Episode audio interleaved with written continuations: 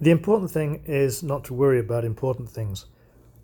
Plural, because I am sure there are many important things out there, and they change from person to person, sometimes minute by minute. The important thing is to remember that whatever it is that is important now is temporary, it's fleeting. Important things can be categorized as impossible to categorize by anyone except you.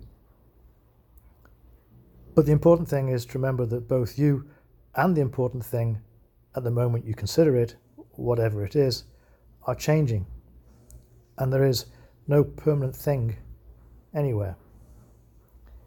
The important thing is to look at important things in the same way we look at the ocean or a river, a stream. What we see looks like a single thing, and so we have a name for it.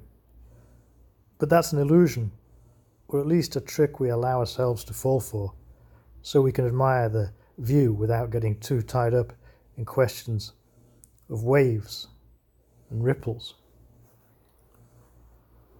The important thing is to think about it all, ourselves to start with, in terms of waves or ripples. These things look like they are moving in a direction and perhaps rebounding off obstacles, finding a way around them.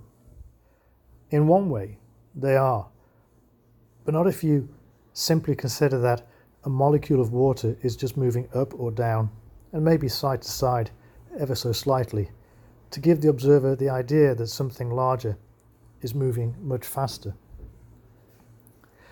The important thing is not to think too much about things we cannot understand especially if we fancy our chances of illustrating the complexity of life with wishy washy comments on the movement of bodies of water.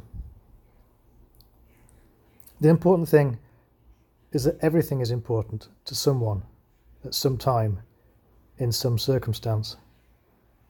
Likewise, everything is unimportant.